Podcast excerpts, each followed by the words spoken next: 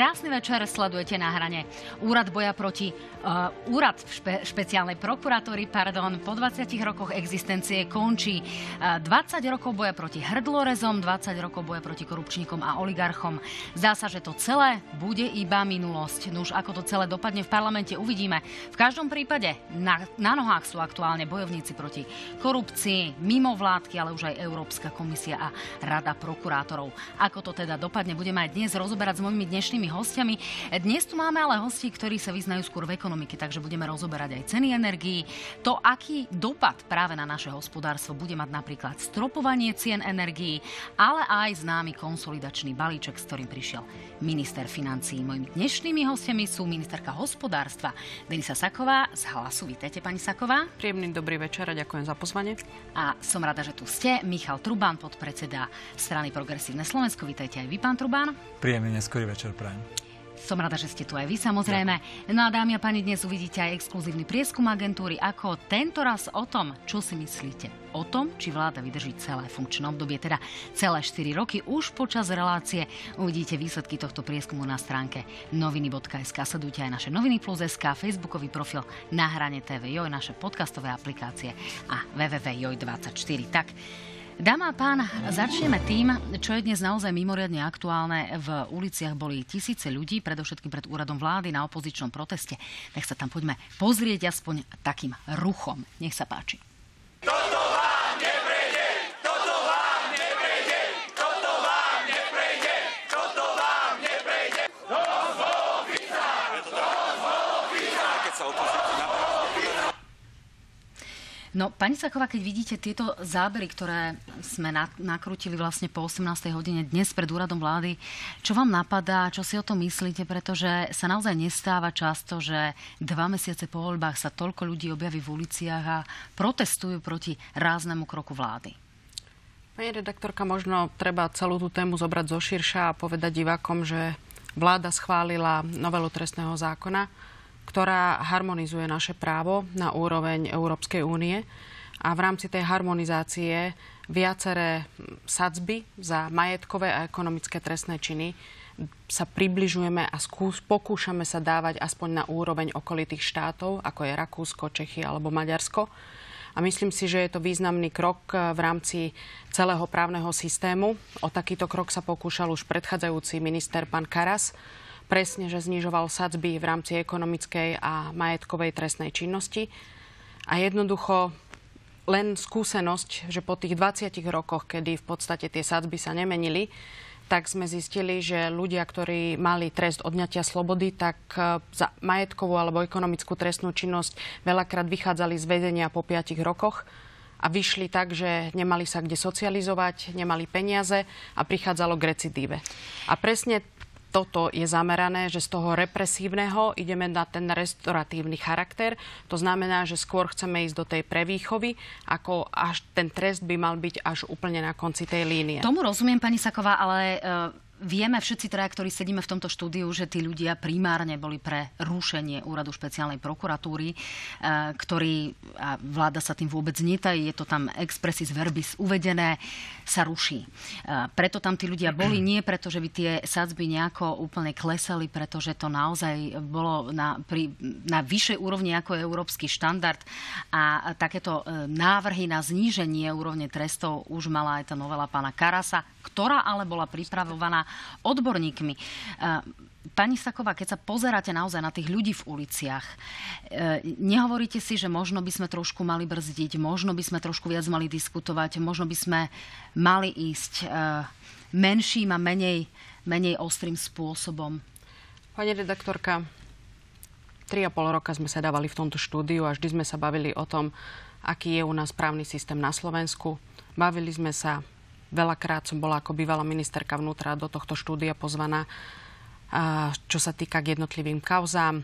Preberali sme jednotlivé kauzy, preberali sme spôsob, proces, akým bolo vykonávané právo na Slovensku. Bavili sme sa o kajúcnikoch. A premiérska strana Smer, ktorá vyhrala voľby, mala toto v programe jasne mala v programe v predvolebnom napísané a jasne to deklarovalo, že úrad špeciálnej prokuratúry, ak vyhrá voľby a bude súčasťou vlády, zruší. tak sa aj stalo, že v rámci tej novely trestného zákona úrad špeciálnej prokuratúry ruší. My v strane hlas sme takisto hovorili pred voľbami, že musí dojsť k zmene právneho systému, že treba prehodnotiť existujúci súčasný. A máme za to, že pokiaľ máme na Slovensku generálnu prokuratúru, pod ktorú spadajú krajské a okresné prokuratúry, tiež nemusíme ako 5,5 miliónová krajina mať ďalšie špecializované prokuratúry. A hlavný dôvod, prečo sme sa veľakrát bavili aj o úrade špeciálnej prokuratúry, bol dôvod, že na vrchol špeciálnej prokuratúry sa postavil alebo posadil Daniel Lipšic, kvôli ktorému sa menil zákon, aby sa tam vôbec posadiť mohol.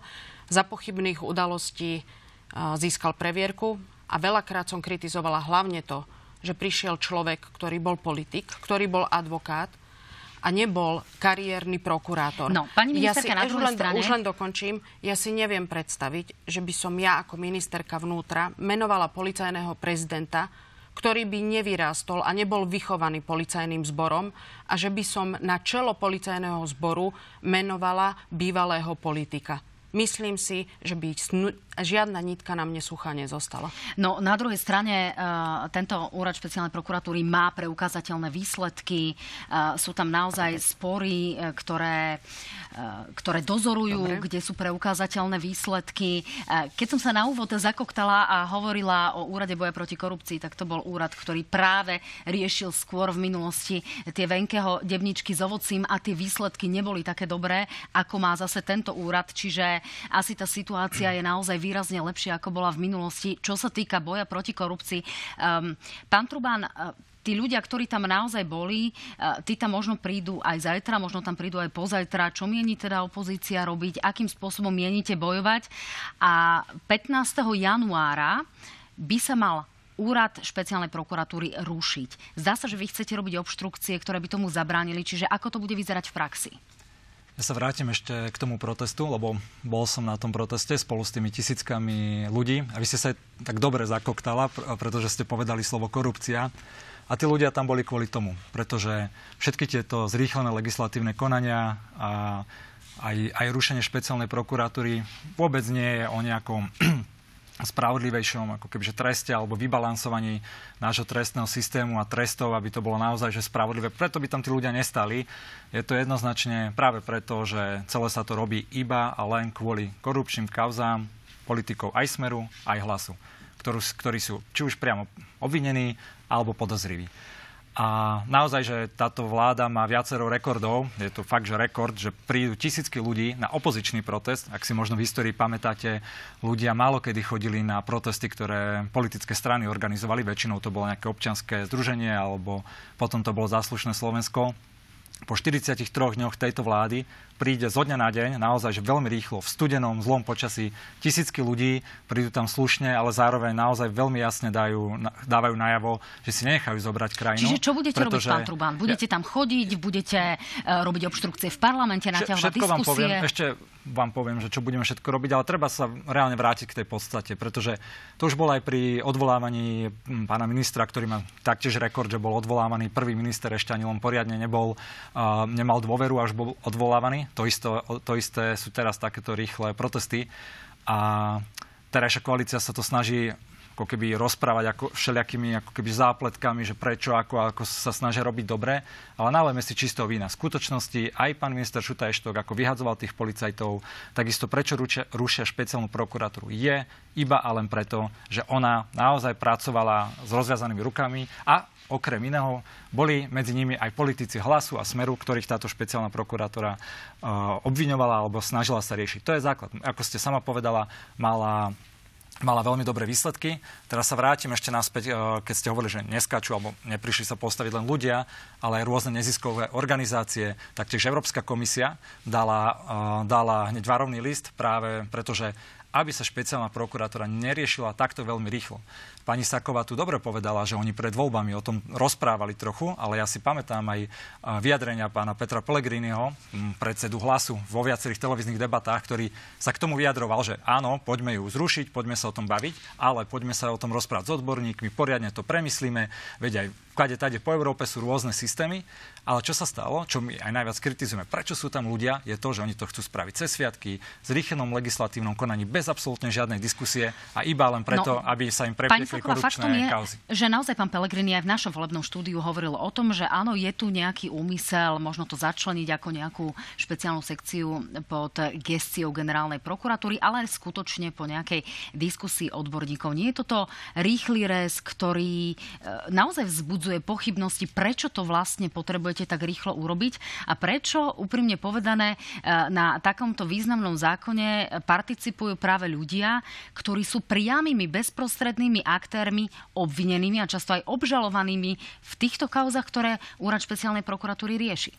Pani redaktorka, tak, ako sme hovorili, že sa to bude robiť po diskusiu s odborníkmi, tak keď ste sledovali aj vyhlásenia Petra Pellegriniho minulý týždeň, tak jasne povedal, že minister spravodlivosti sa bavil s odborníkmi, rokoval s tými odborníkmi, bol tam napríklad dekan právnickej fakulty a ďalší prizvaní ľudia. Sám povedal doslova do písmena, že tú novelu trestného zákona si nevycúcal z prsta. Ale Takže, potom možno, že generálny chvíľku, prokurátor o tom ešte začiatkom týždňa vôbec Generálny nič prokurátor povedal, že sa na novelu pozrie, ale že by nemal problém, alebo respektíve nevidí problém začlenením USP pod generálnu prokuratúru.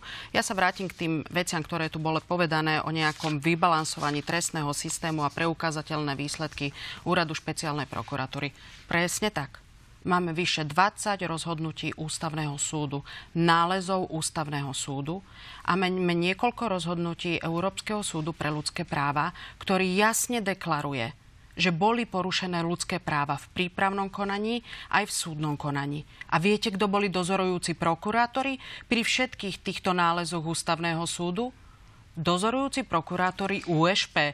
Ani jeden nález tam nebol s dozorujúcim prokurátorom krajskej alebo okresnej prokuratúry. No, faktom je, to že rozhodujú súdy a, a máme, potom, keď sa bavíme, máme desiatky chvíľku, rozsudkov, ktoré sú chvíľku. odsudzujúce áno, v prípade a teraz exponentov bývalej vlády. O tých, o tých rozhodnutiach, čo sa tu hovorí, že už padlo niekoľko obvinení a niekoľko, niekoľko rozhodnutí.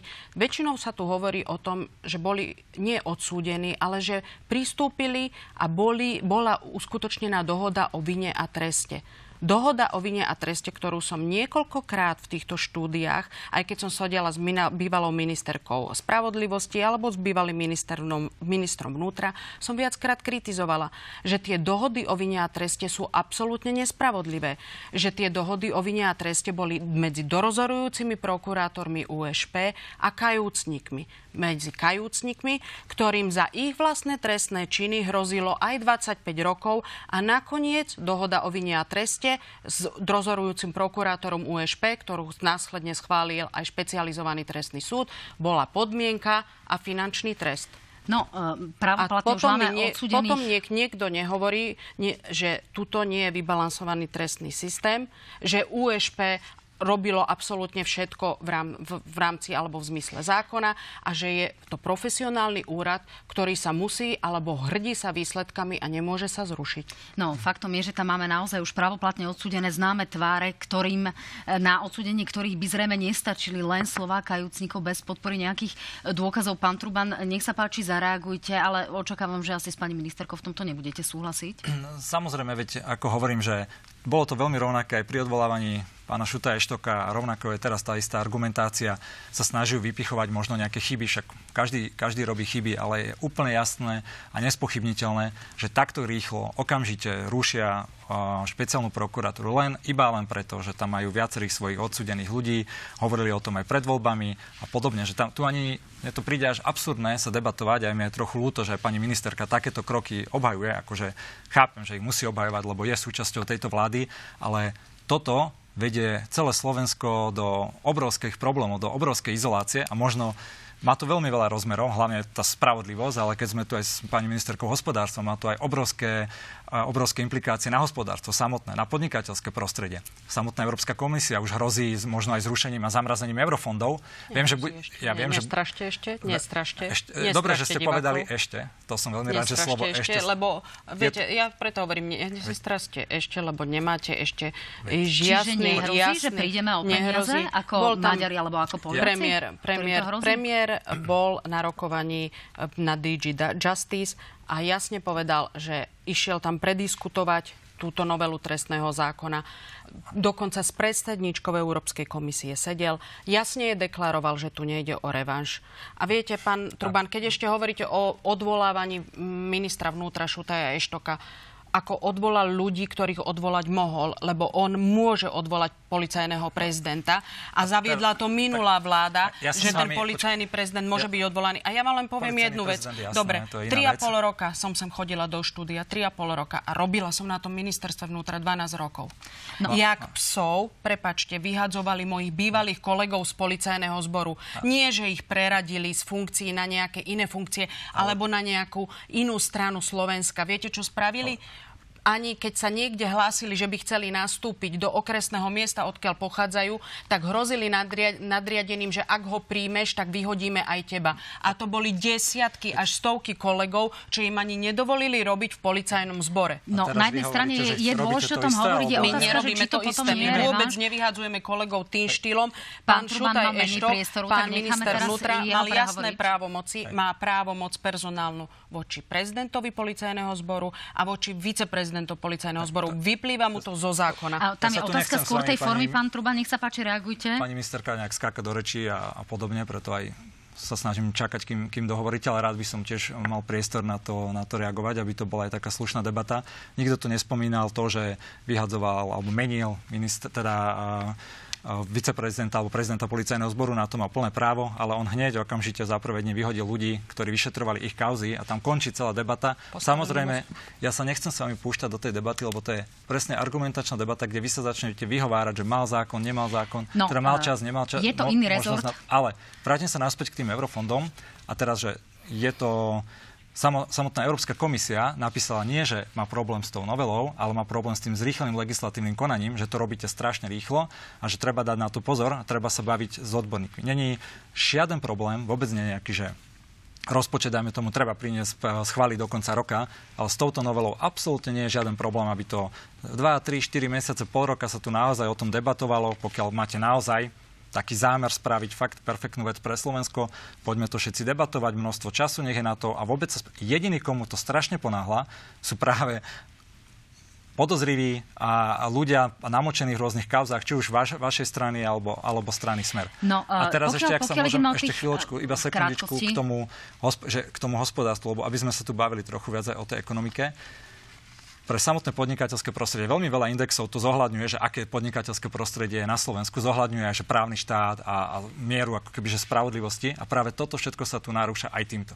To nie, že my len možno nejaké strašenie, že, že nám prídu alebo skončia eurofondy. Odtiaľ to začnú odchádzať investori. Oveľa menej ich tu príde. Za odtiaľ to začne odchádzať veľmi, mla, veľmi veľa šikovných mladých ľudí, pretože uvidia, že nemajú budúcnosť v tejto krajine, pretože tá ide dole vodou, pretože tu sa vôbec nič nerobí pre ľudí, sa tu len púšťajú proste ľudia, ktorí tu kradli, ktorí tu korumpovali, že nie je tu žiadna spravodlivosť a takto tu vlastne našu no, krajinu vôbec nevybudujeme. Vymožiteľnosť práva je nespo, nepochybne dôležitá. Ja to len doplním, pokiaľ ide o tie odborné stanoviská, o stanovisko e, rady prokurátorov, ktorí sa naozaj historicky Jasne. veľmi často nezvyknú vyjadrovať. Tento raz doslova povedali, Rada prokurátorov Slovenskej republiky zásadne nesúhlasí so zvoleným legislatívnym postupom zružiť úrad špeciálnej prokuratúry a presunúť jeho agendu na krajské prokuratúry. Sme presvedčení, že zrušenie úradu špeciálnej prokuratúry by viedlo k oslabeniu boja proti závažnej organizovanej kriminalite a korupcii. Potom sa ale pýtam, že naozaj e, s kým aj pán minister mohol e, diskutovať o budúcnosti úradu špeciálnej prokuratúry a či to naozaj boli tí správni odborníci, keď, ako som spomínala, pán Žilinka ten návrh predtým nevidel a rada prokurátorov, čiže stavovská organizácia prokurátorov e, to ostrým slovníkom kritizuje. Pani redaktorka, s kým diskutoval tak musíte sa na to pýtať pána ministra spravodlivosti. Rozumiem, lebo vy ste argumentovali, si, že to bolo Myslím si, že každý minister má de- rezort po tých 6-5 týždňoch, čo ho má na starosti, má dosť vlastnej práce, takže nepýtala som sa exaktne, s ktorými odborníkmi diskutovali. Jedno meno som začula, to som už hovorila, že to bol dekan právnickej fakulty. Čo sa týka toho, že kauzy sa zametú pod koberec a podobné náznaky. Viackrát sme deklarovali, že žiadne kauzy sa nejdu zametať pod koberec, že všetky prípady a spisy sa preradia na krajské a okresné prokuratúry, tak ako sa preradia tí prokurátori, ktorí pracujú na úrade špeciálnej prokuratúry. Budú preradení na krajské a okresné prokuratúry.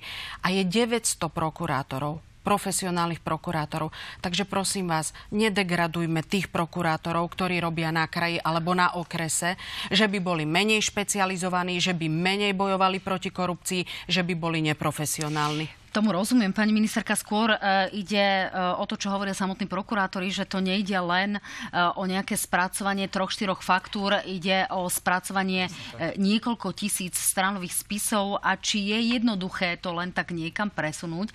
V každom prípade Robert Fico, nech sa páči, hovorí o veľkých kauzách, že teda sa nemáme báť, podobne ako hovoríte vy, nech sa páči, tuto je výrok. Nikomu, kto dnes sedí vo výkone trestu odňatia slobody, sa nebudú odpúšťať ani skracovať tresty. Toto prichádza do úvahy len vtedy, ak zanikne trestnosť e, činu. Žiadna z mediálne citlivých politických vecí, ktorá vás tak zaujíma, nebude dotknutá e, týmto návrhom zákona. Posledná otázka k tomuto, e, dáma a pán. Máme rozpojednávané rôzne veľké kauzy. Máme tu dobytkára, to je napokon kauza, ktorá sa týka obrovského objemu eurofondov. Máme tu mýtnika a, a mnohé iné záležitosti. Očistec, súmrak. Čo bude s týmito kauzami? Nerobí sa? Môže sa niekto pýtať táto operácia práve pre nich? Pani redaktorka, povedala som to už v tom predchádzajúcom stupe. Deklaroval to jasne aj premiér. Žiadne kauzy nebudú zametené pod koberec, kauzy sa riadne budú vyšetrovať. A keby ste si pozreli celú tú dokrutku, alebo respektíve keby ste upustili možno celú tú tlačovú besedu, tak by ste tam mali aj výrok pána ministra obrany, ktorý ako advokát a obhajca pôsobil v dobytkárovi. A povedal, že nad profesionalitou tých prokurátorov, ktorí boli na pojednávaní, tak už Senát mal s tým problém. To je presne to, čo som spomínala Už na úvod. Senát že mal či s tu... tým problém, akí boli neprofesionálni. Že, že to bola že jedna veľká ľudia, tragédia. A vy sa ma tu pýtate, prečo má byť rušená úrad špeciálnej prokuratúry? No jednoducho, pretože je tu niekoľko zlyhaní, ako som spomenula. Desiatky nálezov ústavného súdu, kde dozorujúci prokurátor vždy bol prokurátor USP. Aj tak, ako sa vyjadril minister obrany, ktorý pôsobil ako obhajca.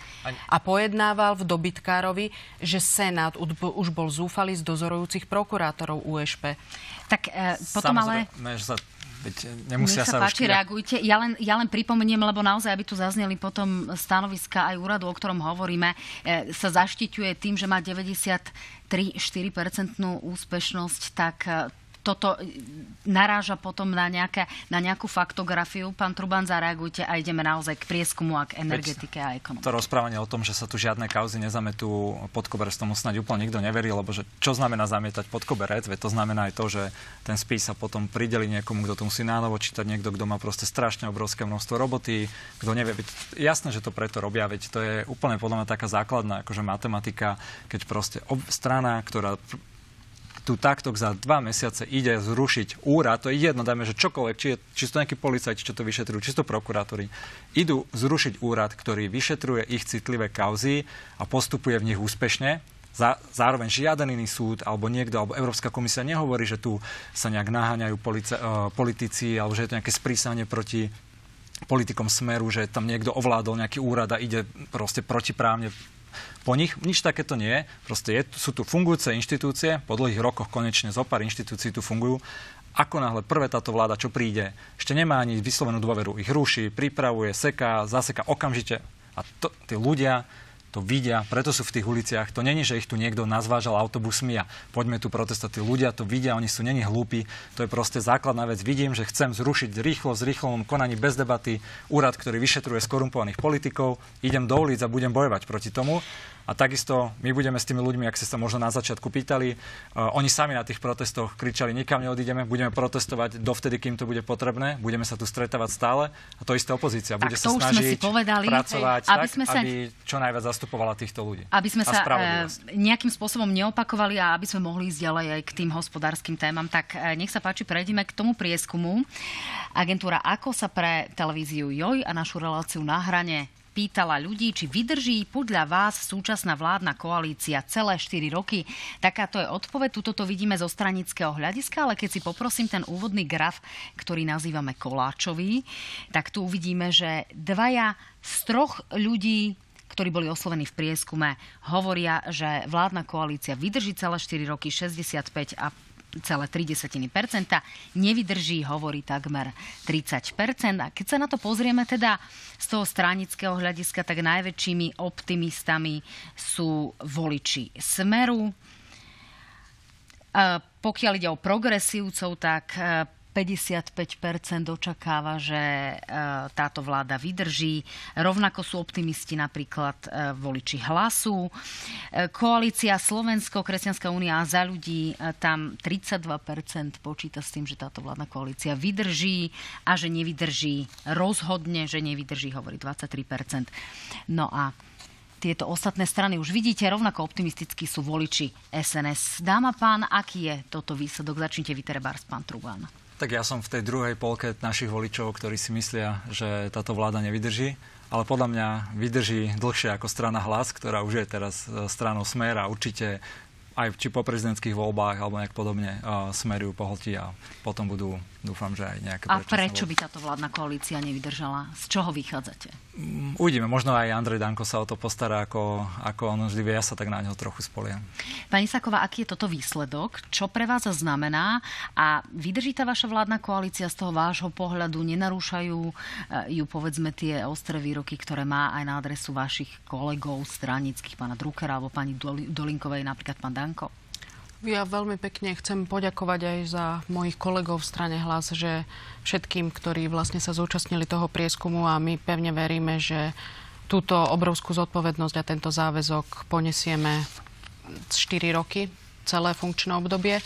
Budeme sa snažiť naplňať všetky tie sluby, ktoré sme dali v predvolebnej kampani a ja sa len budem tešiť tomu, ak čo najviac problémov, ak nejaké budú, si vyriešime za zatvorenými dvermi a nebudeme mordovať a ľudí zbytočne otravovať nejakými diskusiami a vždy vystúpime pred ľudí, keď sme dohodnutí, keď budeme mať riešenie na každý problém, keď ho budeme vedieť a budeme ho jasne komunikovať a budú vedieť, čo od nás môžu očakávať.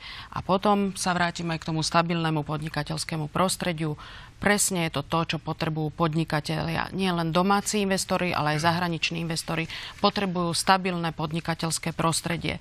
Pretože to, čo tu zažívali za 3,5 roka, jednoducho spôsobilo to, že každý, kto mohol, tak tu neinvestoval a zahraniční investori, a pracovala som vo viacerých zahraničných firmách, a mi hovorili, moji bývalí kolegovia, čo sa to u vás deje, rozmýšľame, že aj tie investície u vás, čo máme, tak chceme aby sme ich predali. Jednoducho, stabilita legislatívneho prostredia, pretože čo tu bolo za 3,5 roka legislatívnej smršte a presne boli to stovky to zákonov. Chvíľka. To boli to stovky zákonov v skrátenom legislatívnom konaní, že jednoducho podnikatelia nevedeli sa už vyznať v tom, čo ich každý mesiac čaká. Ešte ani jedna zmena sa neusadila v procese a prišla ďalšia zmena. Takže aj táto vec negatívne pôsobila na podnikateľské prostredie. A keď budú podnikatelia podnikatelia vidieť, že vláda je stabilná, že vláda bude jednať aj s podnikateľmi, že aj súčasť tripartity, že diskusia v rámci tripartity sa obnoví, tak to podnikateľské prostredie na Slovensku bude úplne inak A bude tá stabilita zaručená, aj keď bude Peter Pellegrini prezidentom? A prečo by nebola? Ona už nie teraz. Ja Veď... sa pýtam, naznačuje to aj Robert Fico. Pán Truban, zareagujte. A možno to doplňme už aj um, o tie ceny energií, o to zastropovanie, Ale... o uh, tú stabilitu alebo nestabilitu v tom hospodárskom sektore, ako teda to naznačovala pani O stabilite Sako. super rozprávať pani Sako. A teraz rozprával aj Peter Pellegrini pred voľbami, ešte aj vo svojom príhovore ako predseda parlamentu. Za 43 dní sú tisícky ľudí v uliciach. Hej. To je aká stabilita? Ja sú, sú ich tisícky, a potom nespomínam Európsku komisiu a podobne. Súhlasím s vami v jednej veci, že tá minulá vláda tu robila obrovský chaos. Ja som sa taktiež stretával s množstvom podnikateľských skupín. Sám som podnikateľ a vo, pred voľbami každý jeden o tomto rozprával. Obrovský legislatívny chaos. A vy zopakujete to isté teraz. Však vy dávate jedno, dneska som bol v parlamente, sme hlasovali, jedno skrátené e, legislatívne konanie za druhým. Pri každom opozícia takmer, dobre, je tam zopár, ktoré majú zmysel, pretože ich treba spraviť uh, skoro, aby nedošlo k nejakým umám. 80% ich takých nie je. No, pán Truban, poďme teda ku konkrétnym opatreniam, a to je napríklad uh, Odvod, to poďme. zastropovanie. K odvodu Eš... prejdeme, ale poďme k tomu zastropovaniu cien energií. Uh, pomôže alebo nepomôže to podnikateľskému sektoru aj z toho dlhodobého hľadiska, lebo jedna vec je nejaká inflácia, nejaká pokrízová Jasne. situácia v ekonomike, druhá vec je potom možno, že taký ten rýchly skokový náraz. Takže čo vy predpokladáte? Hneď sa, hneď sa vrátime k tým energiám. Ako sme sa rozprávali ešte o tom ako štabilnom podnikateľskom prostredí a napríklad o, tý, o tomto zvýšení zdravotníckého odvodu. Hej. Že jednak to nikto z podnikateľov vôbec ani nevedel, ani so všetkými tými skupinami. Nikto sa nedebatil. Bolo to zrazu len... Čiže iba... K tomu sa dostaneme. Je to, je to, práve preto nadviazujem, pretože pani ministerka rozprávala o stabilite, ak to oni teraz robia stabilne. A priamo na konkrétnom príklade ukazujem, že to tak vôbec nie, že to sú len reči. Tá prax je presne opačná. Aj v parlamente, aj potom reálne, akože to, ako to vnímajú tí podnikateľe. Hej, čiže tento chaos tu, že úplne brutálne pokračuje aj keby to nebol chaos, tak to samotné opatrenie, všetci podnikatelia pred voľbami, aj myslím, že aj s vašim štátnym tajomníkom som bol vo veľmi veľa debatách pred voľbami uh, ohľadom s rôznymi podnikateľskými skupinami a, a zväzmi, každý jeden hovoril, že treba znižovať daňovo-odvodové záťaženie práce, čo je súčasť aj ten zdravotnícky odvod. Vy ako prvú vec spravíte, že ju zvýšite. To je proste, ja nechápem, kde sa to deje a ešte budete rozprávať o tom, že to nejak pomáha podnikateľom a to ich ja tu nemusím zastupovať, to každého jedného podnikateľa a dokonca... No ušli ste mi k tej konsolidácii. Ešte, ja som sa chcela najprv pos... opýtať naozaj na, to, na tú energetiku. Dostaneme sa k tej konsolidácii, aby sme to naozaj netrhali. Je tam viacero opatrení, na ktoré sa chcem opýtať. No, ja Čiže... som plánoval prejsť práve k tým energiám cez toto. Pretože toto zvýšenie jedným podnikateľom, ale aj zamestnancom niečo zvyšujete, znižujete ten potenciál rastu, možno inovácií, pretože buď Výsledok toho je menšia čistá mzda zamestnancov alebo potom aj menej peňazí vo firmách na nejaké inovácie. To všetko a potom okrem aj iného spálite na dotovaní energii, na ktoré proste my nemôžeme a nemáme na to zdroje robiť to plošne. Robí sa to neadresne a zle. My sme pred voľbami rozprávali o tom, aj keď to bolo nepopulárne, že treba pomáhať chudobným, slabým, ktorí to potrebujú s energiami. Mali sme na to perfektný nástroj, čo bol príspevok na bývanie ale my si nemôžeme a nemôžeme si dovoliť proste plošné, plošnú podporu energie a stabilnej energie. To sa proste jednoducho nedá a keď to budeme takto robiť, tak naša krajina skrachuje.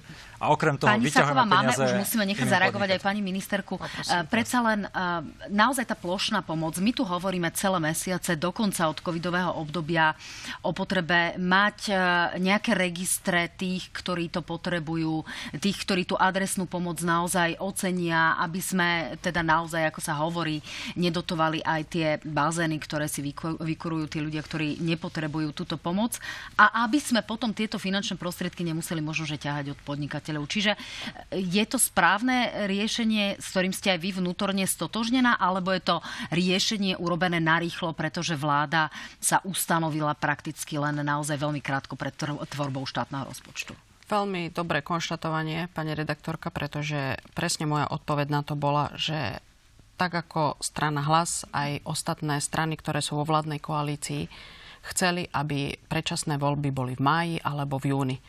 Upozorňovali sme na to, že je tu roz, sú tu rozvratené verejné financie, že treba s tým niečo robiť. Upozorňoval na to ešte minister financí v Odorovej vláde, ktorú ste nazývali odbornícka vláda, že nikdy neboli v histórii Slovenska tak rozvratené verejné financie. A sme argumentovali tým, že keď prídeme respektíve voľby budú na konci septembra, vláda sa zloží niekedy v oktobri, že bude veľmi málo času na opatrenia, ktoré treba spraviť do roku 2024 a že to bude veľmi krátky čas spraviť nový rozpočet. A presne preto dnes máme aj plošné opatrenia, čo sa týka pomoci v rámci e, energokrízy. Budú v tom ďalšom Chvíľka. období potom adresné? Chvíľka.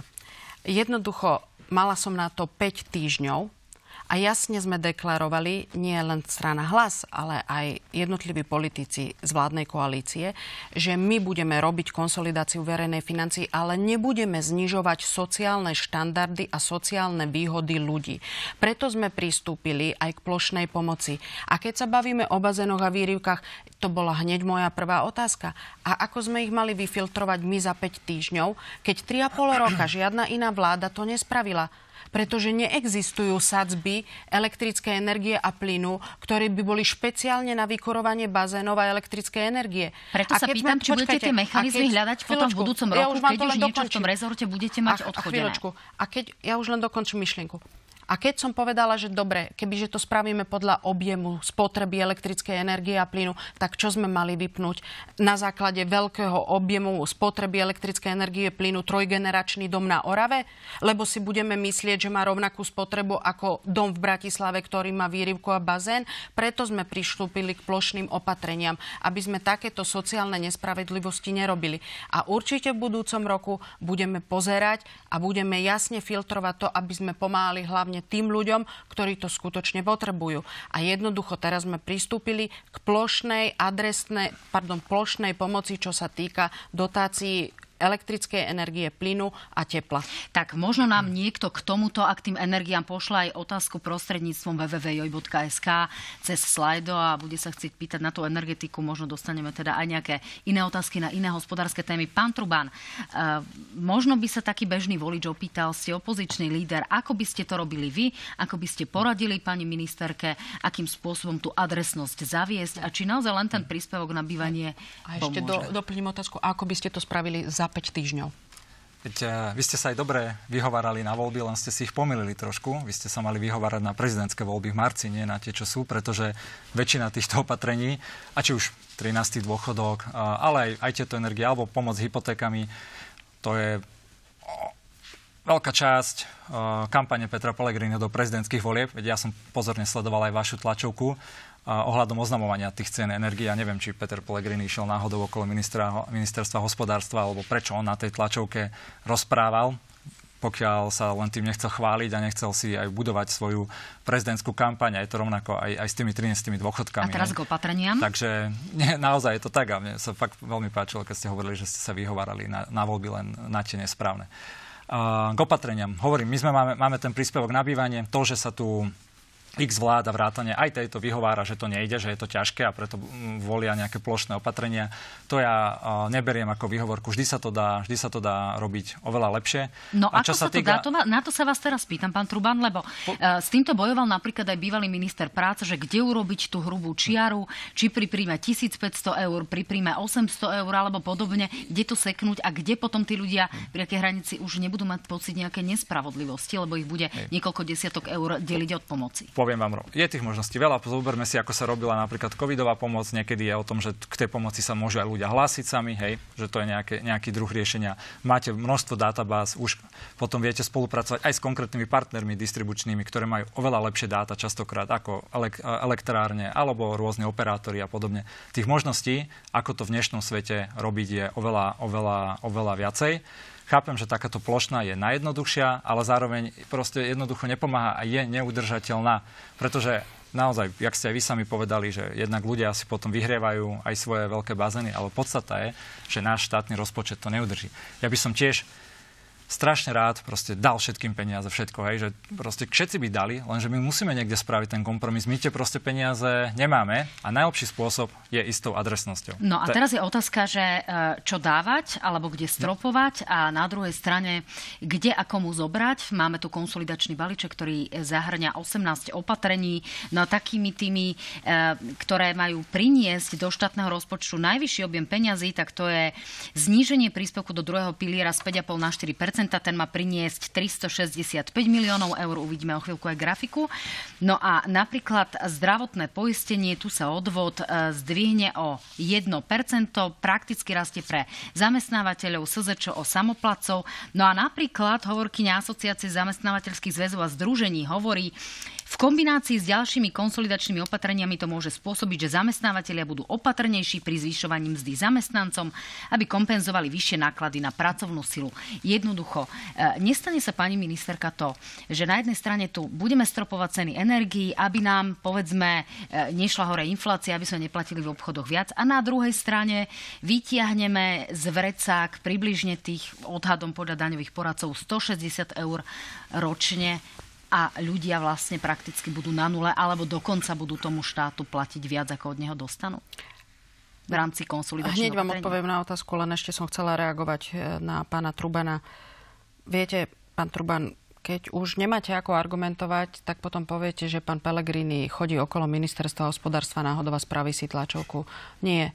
Pán Pellegrini na tej tlačovke bol preto, že som mu hovorila, že budeme na vláde schvalovať jednotlivé nariadenie vlády, ktorým zastropujeme ceny elektriny, respektíve distribučné tarify pre elektrickú energiu, plyn, ceny plynu, dodávky plynu a tepla.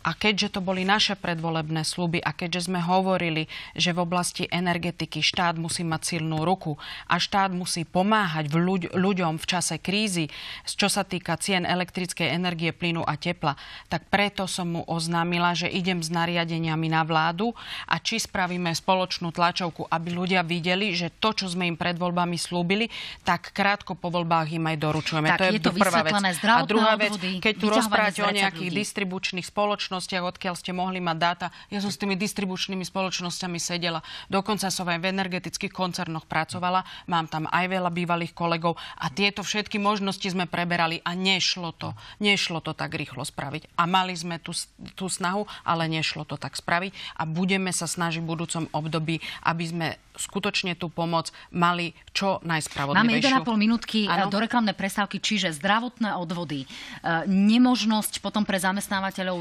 zvýšenie miest a tak ďalej. Doplatia na to opäť ľudia? Pani redaktorka, my sme zdedili najhoršie verejné financie, ktoré tu boli v histórii Slovenska. Už som opakovala v tejto relácii, kto to povedal, a po ňom som to teda zopakovala, bol to bývalý minister financií. Takisto to povedal aj terajší minister financií, že máme jeden z najhorších deficitov v rámci všetkých členských krajín EÚ. Je potrebná konsolidácia. Prečo si je strany napríklad nesiahli na svoje príspevky budúcom, pre politické strany? Je, kon, je potrebná konsolidácia v budúcom roku. A tak, ako musíme priniesť tú konsolidáciu aj zo strany toho verejného sektora, tak tá konsolidácia musíme robiť aj kompromisy aj z tej druhej strany neverejného sektora, to znamená aj z podnikateľského sektora. My sa neobávame, že zvýšením toho jedného percenta alebo príspevku do zdravotníckých poisťovní by e, skutočne bolo znevýhodnené podnikateľské prostredie oproti európskemu podnikateľskému prostrediu. A znova sa vrátim k cenám energiám hlavné znevýhodnenie je také, že sú, že sú, je tam ďalší áno. Ako a, a viete, najväčšia, jedna z najväčších položiek, jedna z najväčších položiek, ktorým trpí hospodárstvo celej Európskej, e, eur, celej Európskej únie, sú položky za energie položky za energiu devastujú no. a ničia hospodárstvo v rámci celej ekonomickej únie. A preto my sme, ešte pardon, Už a preto sme pristúpili aj k regulácii distribučných poplatkov elektrickej energie aj plynu pre Super. podnikateľské sektory, aby sa im v rámci energii, v rámci elektrickej energie nezvyšili o 20% a v rámci plynu o 6%. Ja sa vrátim jednou vetou len k tomu rozpočtu, že on, a z tej konsolidácie ona je veľmi problematická, pretože ona ani len nešetrí, ani neinvestuje, len všetko prejda, prejda celú budúcnosť a to je jej základný problém. To, ako je to nastavené, iba len znamená, že ekonomika a náš Čo rast vôbec tí podnikatelia? Rast tak bude Premietnú to povedzme sa do tých znížených miest, budú mať ľudia menšie nenárokovateľné povedzme odmeny? Samozrejme, bude to, každá firma sa môže k tomu rôzne postaviť. Niektorý bude mať menšiu mzdu, ale niektorá bude mať potom menej na investície, príde menej investorov, pretože naozaj jeden z najväčších, najväčších problémov podnikateľského prostredia vysoké daňovo odvodové zaťaženie, my ho ideme ešte aj zvyšovať. To je, že, to, že keď chceme podporiť rast na Slovensku a ekonomiku na Slovensku, toto treba zásadne, zásadne ju znižiť. Tak dáma pán, vidíme sa o malú chvíľu chvíľku. Tuto na Jojke, dámy a páni, ostaňte s nami. Po, re, po reklamnej prestávke sme späť.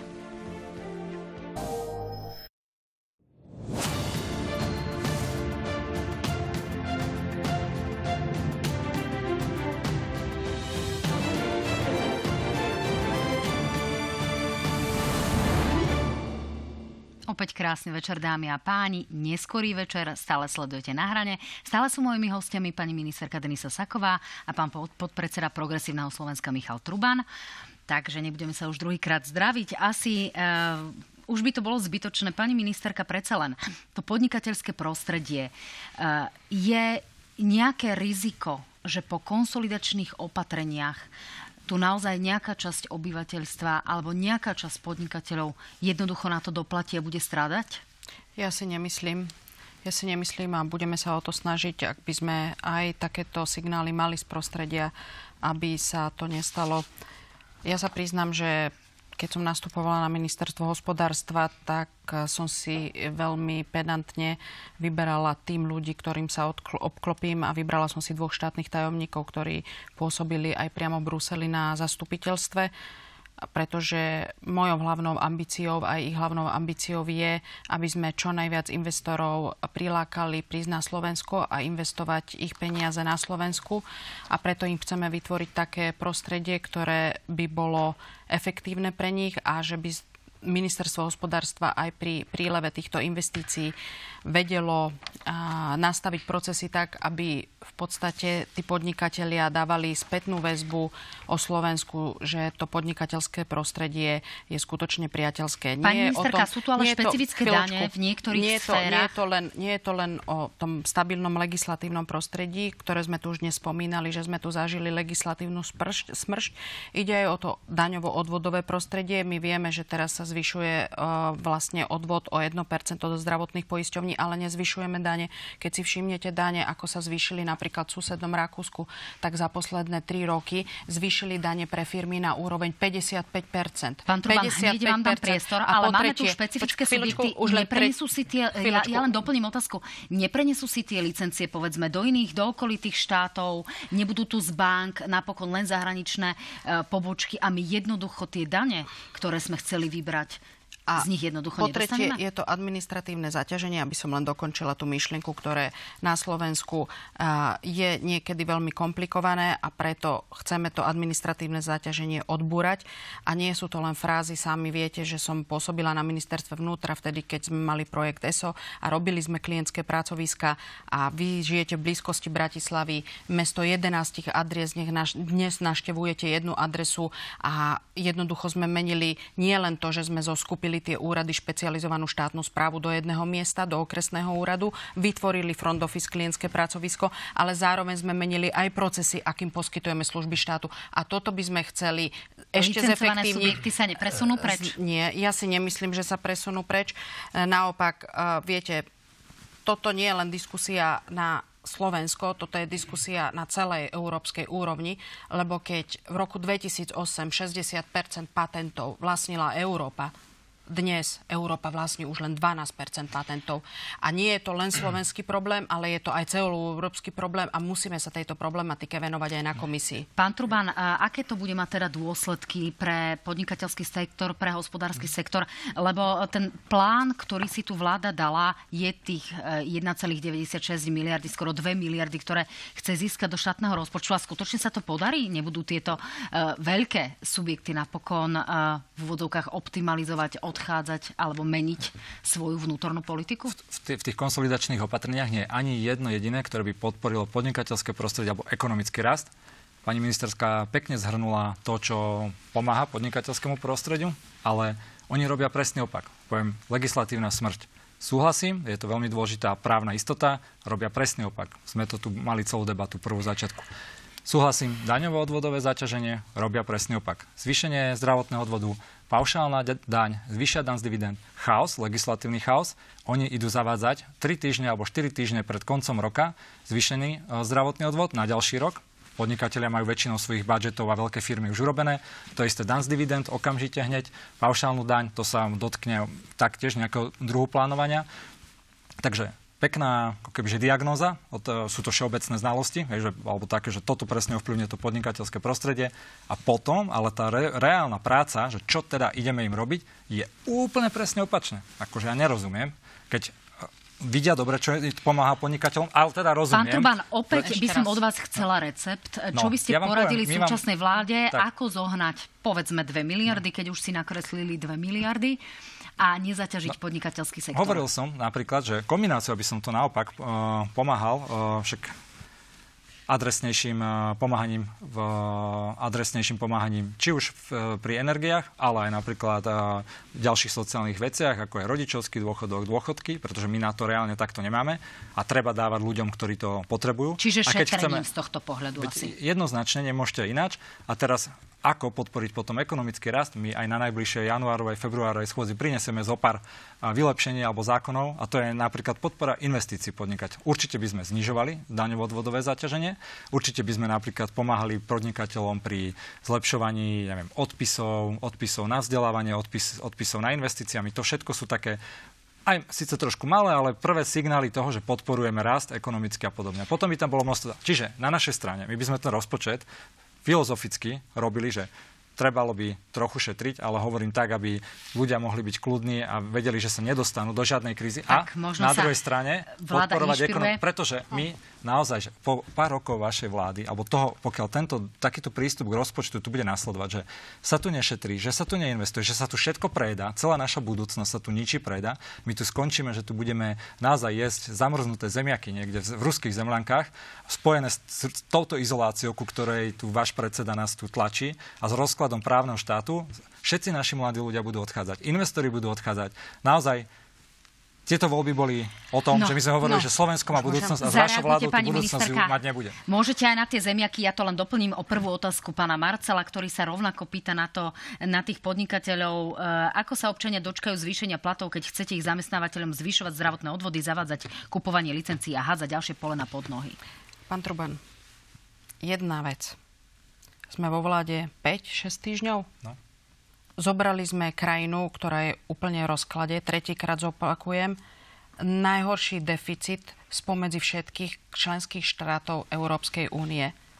Bývalý minister financí hovoril, že treba robiť s tými našimi verejnými, verejnými financiami niečo, lebo v histórii Slovenska vyše 30 rokov takýto, takýto problém nebol. A vy, čo všetko krásne hovoríte, je všetko, keď svieti slnko a všetko je ideálne. A poďme my sme prebrali pre štátu, my sme prebrali štát v absolútnej chudobe podnikateľské prostredie je absolútne rozvratené a ešte musíme konsolidovať, aby sme mohli ľuďom pomôcť s energiami. A to všetko máme spraviť za necelé dva mesiace. Pani ministerka, to Už sme si opakovane povedali. Váš, váš kolega, pán Valašek, váš kolega, pán Valašek, tiež hlasoval za septembrové voľby. No, poďme z úcty k ľuďom. A to je absolútne nepodstatné. A poďme z úcty k ľuďom naozaj na odpovede na ich pani otázky. prezidentka takisto povedala, že voľby musia byť čo najskôr a my sme to hovorili, keď chce niekto zachrániť naozaj. tú krajinu, tie voľby musia byť čo najskôr a nakoniec chválila Budú aj septembrové Pani ministerka, odpoveď okay. pre pána Marcela. Ako sa teda ľudia dočkajú zvýšených platov, keď tu máme rast odvodov pre zamestnávateľov, zavádzanie kupovania licencií a podobne? Ale ja si myslím, že v každej jednej krajine a samozrejme vždy väčšou produktivitou práce nám aj rastie životná úroveň obyvateľstva. A jednoducho, znova to zopakujem, Pán Marcel sa nemusí bať. My robíme všetko preto, aby sme v krátkom období dali dokopy naše financie, aby sme dali štátny rozpočet, aby sme ich skonsolidovali a jednoducho, keď budeme mať tie konsolidačné opatrenia budúci rok a budeme vedieť normálne pracovať a nie robiť v krízovom režime, tak budeme robiť aj lepšie podnikateľské prostredie, budeme sa baviť aj s podnikateľmi, s no. ktorými sa bavíme dnes, budeme sa baviť aj s jednotlivými inštitúciami, ktoré pôsobia v rámci štátu. Že znova sa opak opakuje taký ako keby patent toho, že vy máte dobrú tú diagnozu toho, len robíte presný opak a ja by som aj vám aj súhlasil s vami, že keby tie vaše opatrenia, že bola kríza, ťažké financie, všetko, keby to platilo a teraz, že vy prídete s riešením, kedy aj odborníci uvidia, že dobre, tak toto je nejaké ťažké riešenie teraz, ktoré musíme chvíľočku pretrpieť, aby sme potom mali sa no. lepšie, lenže toto není Máme ono. minútku, ale takže toto je presne opak. Toto uh, odpoveď na vládovú otázku následne je, že do školy sa pôjde 1. septembra. Ďalšia otázka je, ak vláda naruší fungovanie právneho štátu, pôjdete odvolávať vládu Roberta Fica, pán Truban, áno alebo nie? Určite využijeme všetky veci, ktoré po opozícia bude mať. To sa budeme snažiť a vrátanie protestov z ľudí. Ste za zrušenie nedelného predaja obaja? Uh, ja som bola vždy v tom veľmi opatrná, pretože nedelný predaj veľa ľuďom, čo pracujú v tých sférach, kde môžu si zarobiť za tie nedelné príplatky, je pozitívne nastavených, je to napríklad aj veľa študentov a takto by sme prišli asi o 750 pracovných miest podľa analýzy, takže ja som veľmi opatrná v tom v takom vyjadrení. Asi s pani v krátkosti, ako pomôžete ľuďom proti zdražovaniu potravín a rodinám s vážne chorými deťmi? Máte pripravené nejaké opatrenia, ktoré Musíte sa spýtať pána ministra pôdohospodárstva, myslím si, že na týchto opatreniach pra- pracuje a bol aj na stretnutí so mnou a bavil sa o niektorých veciach. Tak, dáma, pán, ďakujem pekne. Bola to naozaj plodná diskusia. Denisa Saková, Michal Truban, dámy a páni. Dobrú noc. Ďakujem pekne za pozvanie. Ďakujem,